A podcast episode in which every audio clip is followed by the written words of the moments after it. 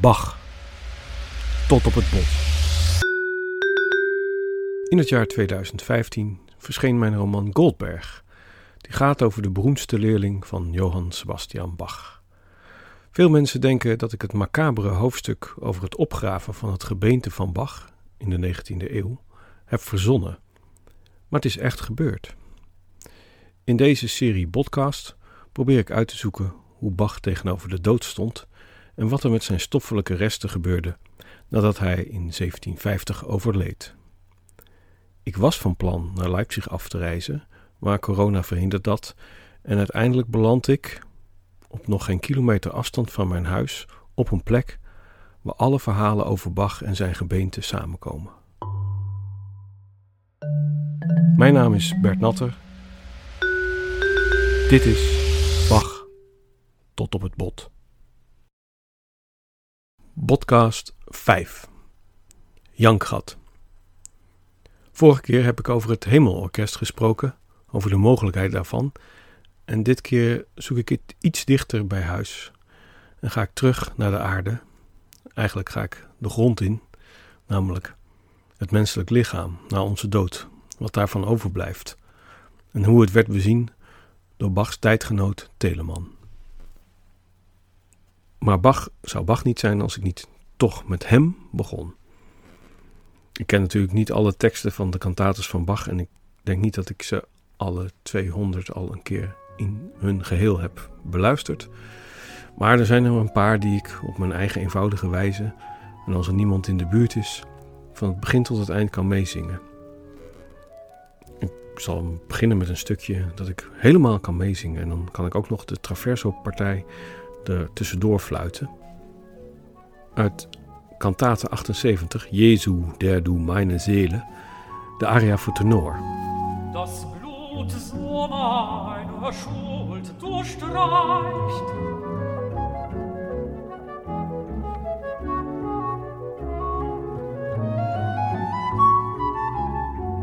Das Blut so meiner Schuld durchstreicht,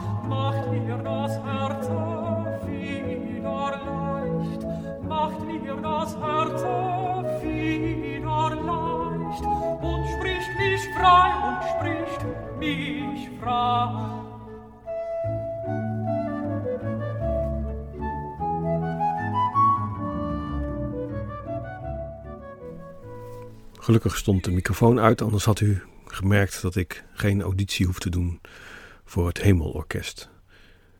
In de cantates van Bach, zoals ook in deze, komen allerlei verwijzingen naar de dood, het graf, stoffelijke resten, de ziel, engelen en de wederopstanding voor. De preoccupatie van 18e-eeuwse gelovigen met het lijden van Christus en de dood moeten we, denk ik, in de eerste plaats opvatten als een vroom memento mori. Net als de stillevens uit onze eigen gouden eeuw. Mens, gedenk dat u moet sterven. Ik ben ervan overtuigd dat de meeste mensen daadwerkelijk geloofden dat het leven op aarde tijdelijk was en dat het pas na de dood echt zou gaan gebeuren. En dat hun ziel op de dag des oordeels zou kunnen beschikken over een gloednieuw lichaam, wat zeg ik, over een beter lichaam dan die armzalige zak met botten waarin hun ziel op aarde moest rondschouwen. Tegelijkertijd gok ik dat het mensen moeite kostte zich daadwerkelijk iets voor te stellen bij dat hemelse lichaam dat ze zouden zijn in de hemel. En dat het voor veel gewone mensen ook niet genoeg was om vervolgens te horen te krijgen dat stervelingen zich er zich onmogelijk iets bij kunnen voorstellen. Maar misschien werden die mensen wel geholpen door, nou ja, de muziek die ze in de kerk hoorden, naast de preken. Telemann, de briljante componist van een gigantisch oeuvre, die maar vier jaar ouder was dan Bach, schreef toen hij achter in de twintig was een magnifieke kantate, Du aber Daniel, gehe. Het is een van de 1300 van Telemann overgeleverde kerkelijke kantates. Ter vergelijking, van Bach werden ruim 200 kerkelijke kantates bewaard. Du aber Daniel, gehe is een begrafeniskantate die Telemann mogelijk in 1711 schreef bij de dood van zijn vrouw Amalie. vier zangers worden begeleid door een klein ensemble bestaande uit viool, blokfluit, hobo, twee viola da gamba's en continuo. In de aria voor sopraan, breek toch moede oogleden, staat: Kom toch, engelen, en draag de ziel. Die engelen moeten de ziel uit des Leibes jammerheulen naar de hemelse burcht begeleiden.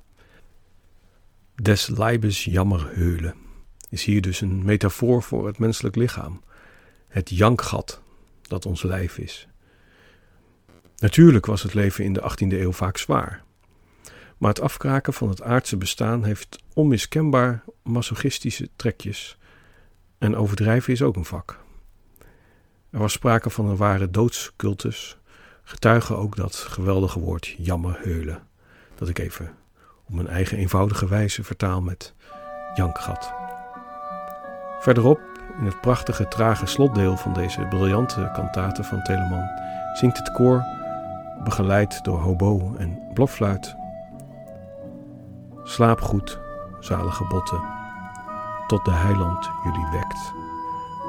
En mochten jullie wegrotten, dan blijft jullie roem voortbestaan, door schimmel of stof onaangedaan. De beide viola da gamba's en de viool spelen pizzicato en imiteren het kleppen van een doodsklok die wordt geluid. U hoort het Gisakar ensemble.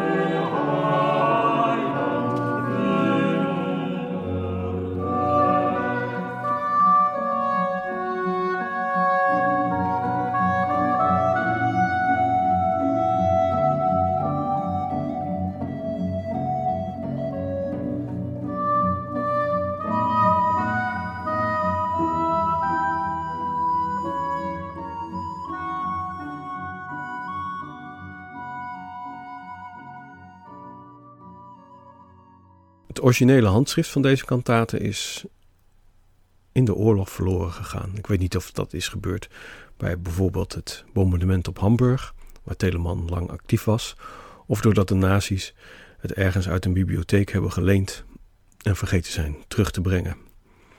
Het is een onderwerp dat verderop in deze podcast nog wel aan de orde zal komen. De gedachte van de dood als een soort slaap vinden we ook in de twee passies van Bach. In de Matthäus gebeurt dat net voor het fameuze slotkoor. Wir setzen uns mit Tränen nieder.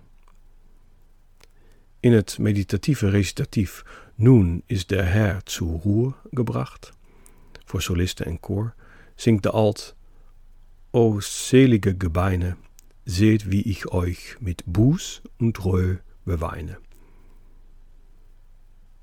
We horen hier de opname van Palmzondag 2 april 1939. Het concertgebouw onder leiding van Willem Mengelberg.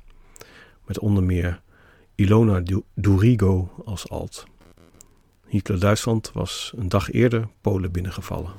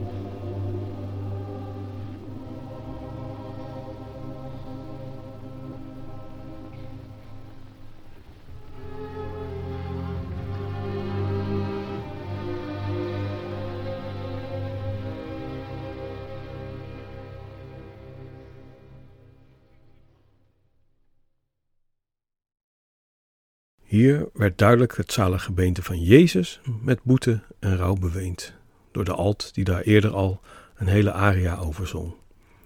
Die laat ik ook nog even horen, een stukje ervan. Opname uit 1968, het Consortium Musicum, onder leiding van Wolfgang Geunenwein, en een alt die nog geboren moest worden toen de vorige werd gemaakt. De vorige opname althans. De beroemde Julia Hamani als solist.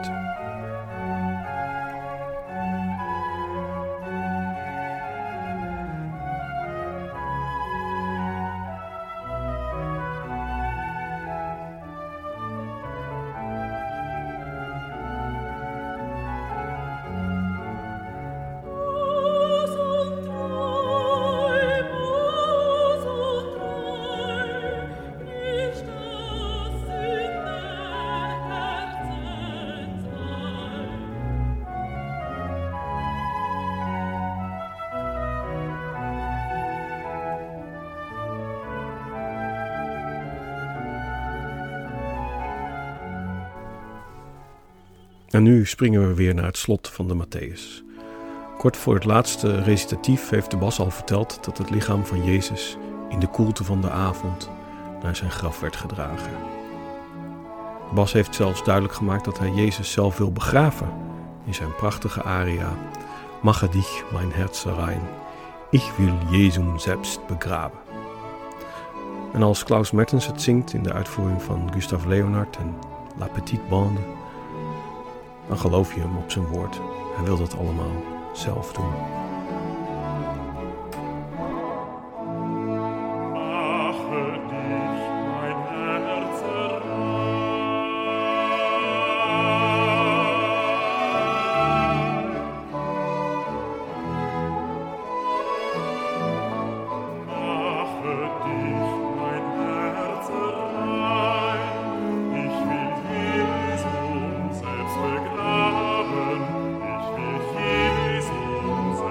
Begraben.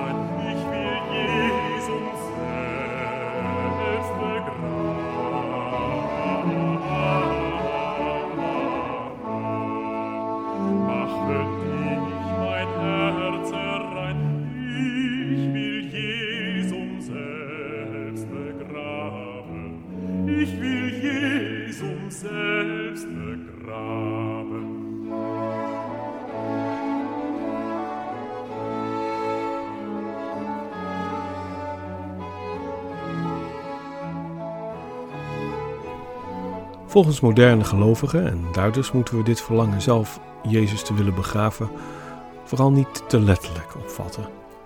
Het zou erom gaan dat de gelovige Jezus in zijn hart wil begraven. Ik denk echter dat het behoorlijk letterlijk bedoeld is. Dit verlangen, het lichaam van Christus persoonlijk te begraven. Luther heeft weliswaar de katholieke overtuiging, het dogma, naast zich neergelegd dat tijdens de Eucharistie het brood en de wijn in het lichaam en het bloed van Christus veranderen. Ook hij was ervan overtuigd dat brood en wijn wel degelijk van Christus doorgloeid waren.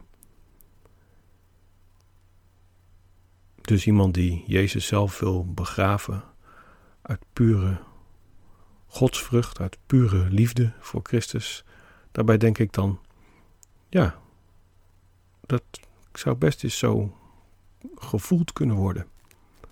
En als je al het in de zichtbare wereld onmogelijke uitsluit, waar geloof je dan in? Ja, geloof heeft ook te maken met dingen die misschien eigenlijk niet kunnen. Het mysterie moet wel een beetje mysterieus blijven, toch? Dus ik neem het verlangen van de Bas om Jezus zelf te willen begraven heel letterlijk.